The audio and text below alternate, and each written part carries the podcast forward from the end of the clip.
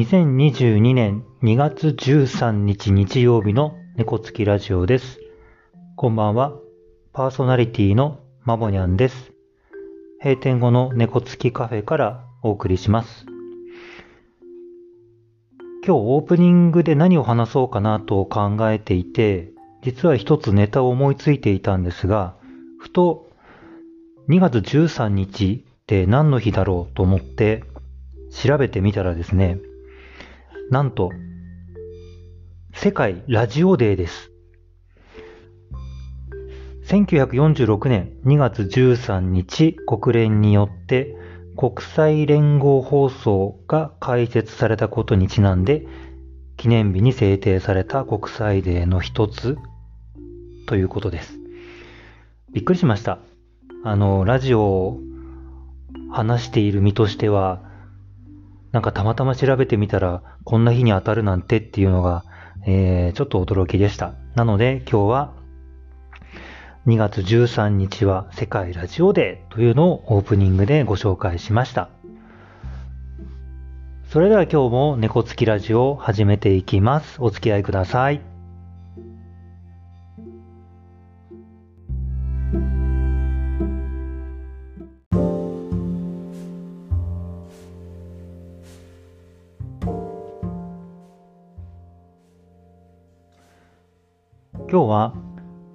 北京オリンピックを見ていて精神保健福祉士として感じていることについて話してみようと思います。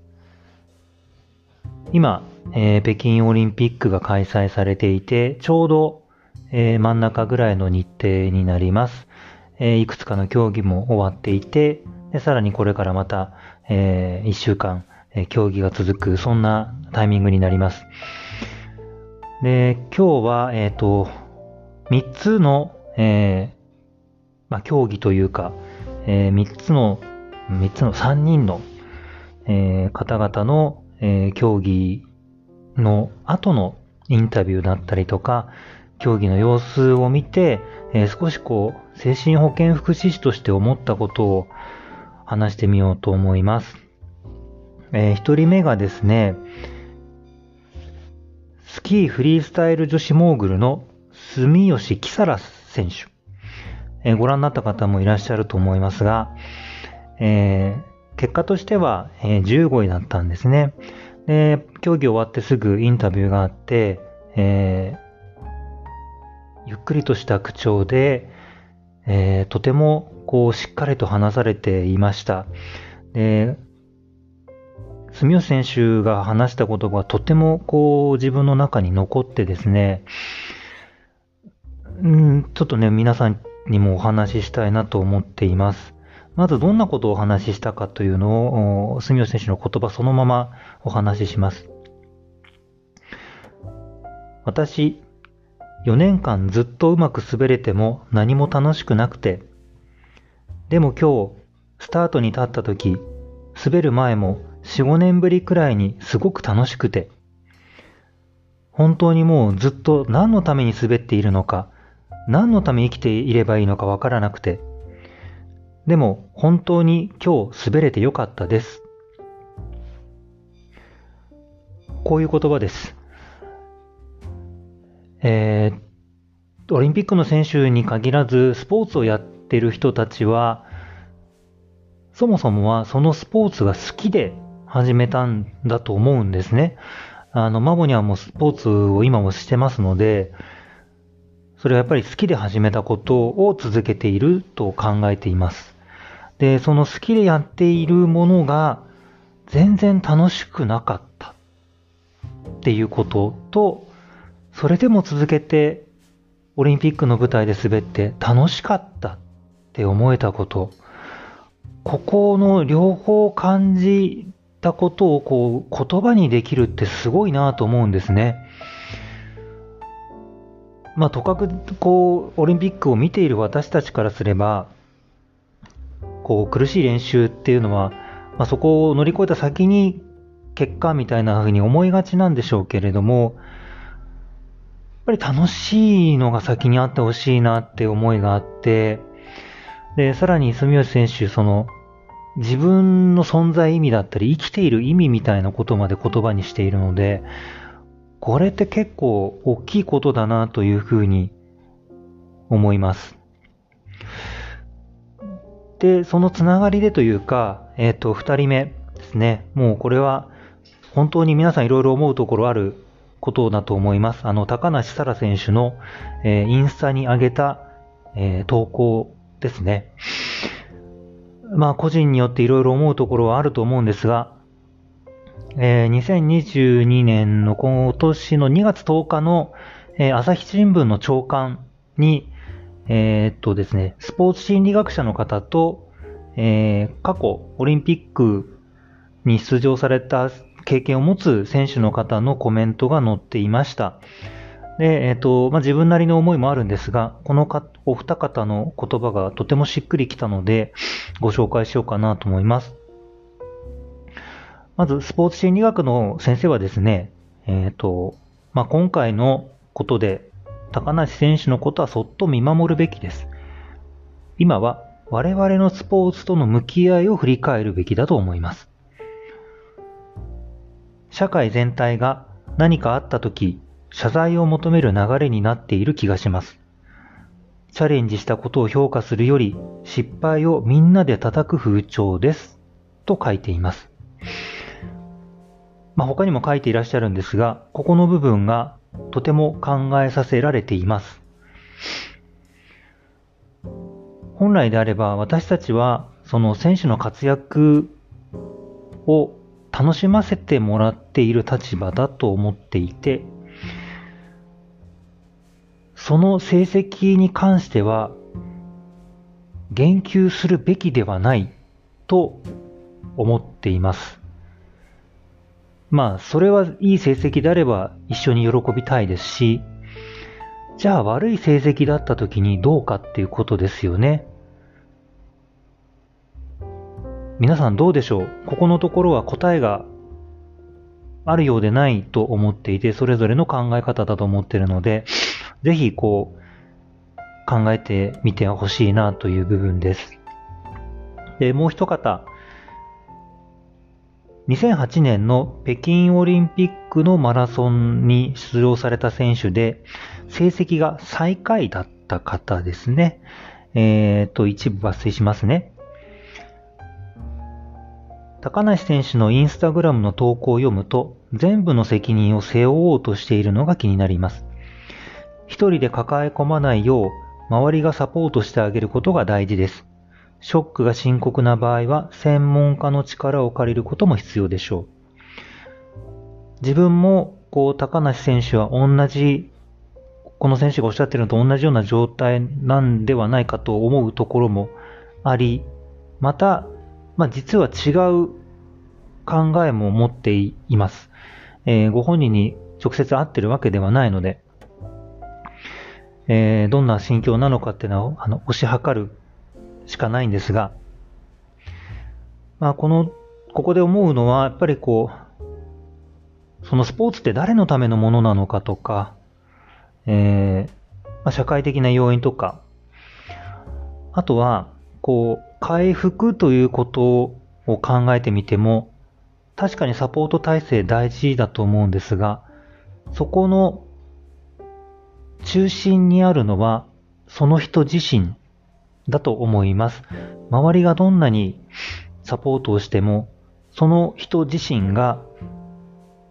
前に進む、回復するという気持ちになることが大事であって、そこは厳しいことを言うかもしれないですが、本人次第。ただその環境を整えるのは周囲かなというふうに思いました。で住吉選手、高梨選手と少しこう、思いというか考えさせられる話が続いたので、えー、3つ目はですね、これはね、とてもいいなと思うことをお話しして、今日の、えっ、と、お話を終わりにしようと思っています。えっ、と、昨日ですね、えー、女子のカーリングの試合を見ていました。全部は見てないんですがね、一部見てました。えっ、と、日本対ロシア戦。で、えっ、と、カーリングは結構長い時間やるんですが、あの、なん、なんていうんですかね、こう、選手たちの、こう、会話も聞こえるんですよね。で、競技ももちろん見てましたけど、その時の選手たちの会話についても少しこう注目して見ていました。で、えっ、と、うまくいったことで、おそらくうまくいかなかったであろうこと、まあ解説の方も話されてたりすると、で、そういう状況でもですね、とてもポジティブな言葉を使うんですよね。解説の方が、ああ、これちょっと、みたいな発言しても、選手たちは、うん、いいかもしんないとか、明るくね、言ってるんです。で、とってもね、これ、あの、強みだと思います。解説の方もおっしゃってました。これが日本チームの強みですねって。自分もそう思いました。あの、チームスポーツ仲間でやる良さっていうのは、こう、うまくいったこと、ミスとかそういうこと一つ一つを何か取り上げるのではなくて、その、まあ、仮が4人なので、4人なら4人で、その一つ一つのプレーを称え合うというか、こう、ポジティブに伝え合うっていうこと。これがね、すごくいい雰囲気だし、こう、リラックスしたり力が出たりすることにつながるんじゃないかなと思います。あの、見ら見られてた方もいらっしゃると思うんですが、こう、悲壮感なく見れるっていうのがとてもいいですね。あの、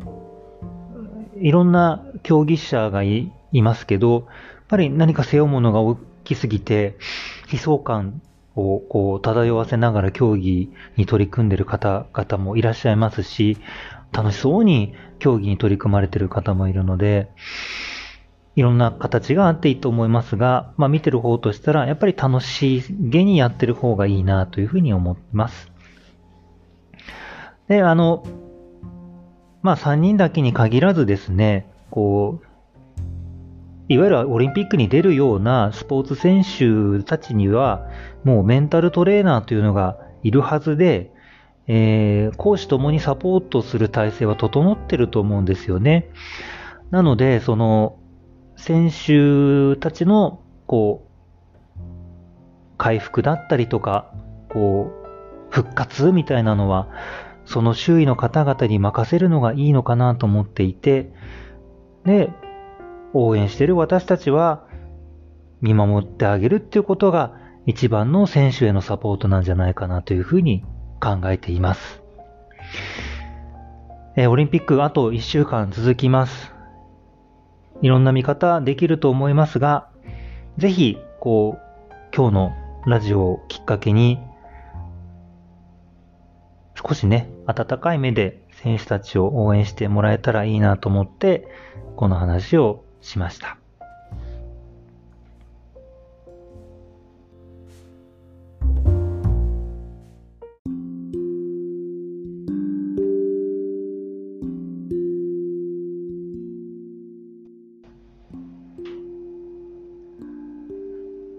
今日は北京オリンピックを見ていて精神保健福祉士として感じていることをお話ししました。えー、本編の最後の方に見守りという言葉を使いました。えー、精神保健福祉士の支援の中で見守りという方法があります。えー、とかく支援というとアドバイスをしたり手を出したりということを、まあ、何かをするということを考えがちなのですが、えっ、と何もしないっていうことも人を支えることであるという考えの支援があります。それが見守りです。その方を見守っていて、まあ何かがあった時はもちろんアドバイスなり手伝ったりはしますが、基本的にはその方の力を信じて任せる。その様子を見守っていく。なかなかできるようでできないんですよね。でも、見守られることがとても心地いいと言ってくれる方がたくさんいます。皆さんの周りにも助けを必要とされている方はたくさんいると思います。そういう方を見ると何かをしたくなるのは当然のことです。ですが、見守りという方法もあるということを覚えておいてください。場合によっては見守りの方が良い助けになることもあります。今日も猫つきラジオにお付き合いいただきありがとうございます。これからも、えー、いろんなことを見て感じたことも話していこうと思っていますのでお付き合いください。それではまた次回の配信までごきげんよう。